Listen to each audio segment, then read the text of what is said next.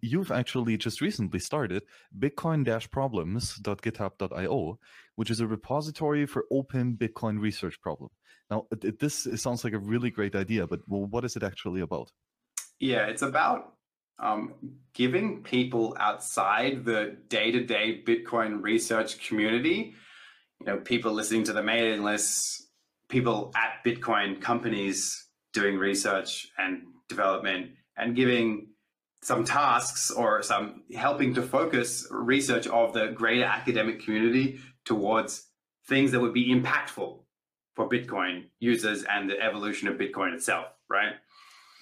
Often there's like a sort of disconnect, right? Where people are generating ideas that are Bitcoin related or, you know, maybe applicable to Bitcoin, but they're they're missing out on their instead probably they could have been something more practical and more useful that they could have been doing with their time. No matter how useful their you know how cool their idea is, it may not be that practical right now.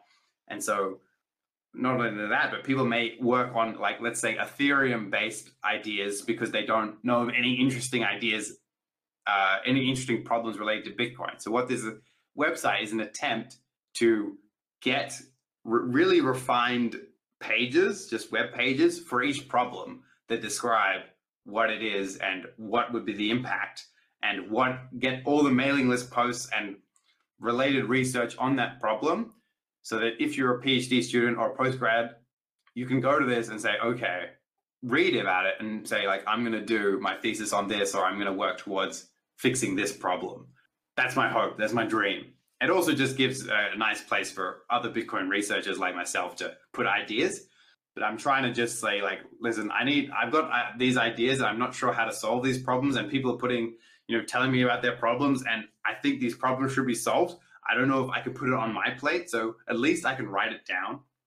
Um, and then hopefully other people will write down problems as well. And we can have this nice curated list that if you're looking for something to tackle, you can just go and solve it for us. Yes, right. Just knowing what the actual problems are, what are the important questions to ask.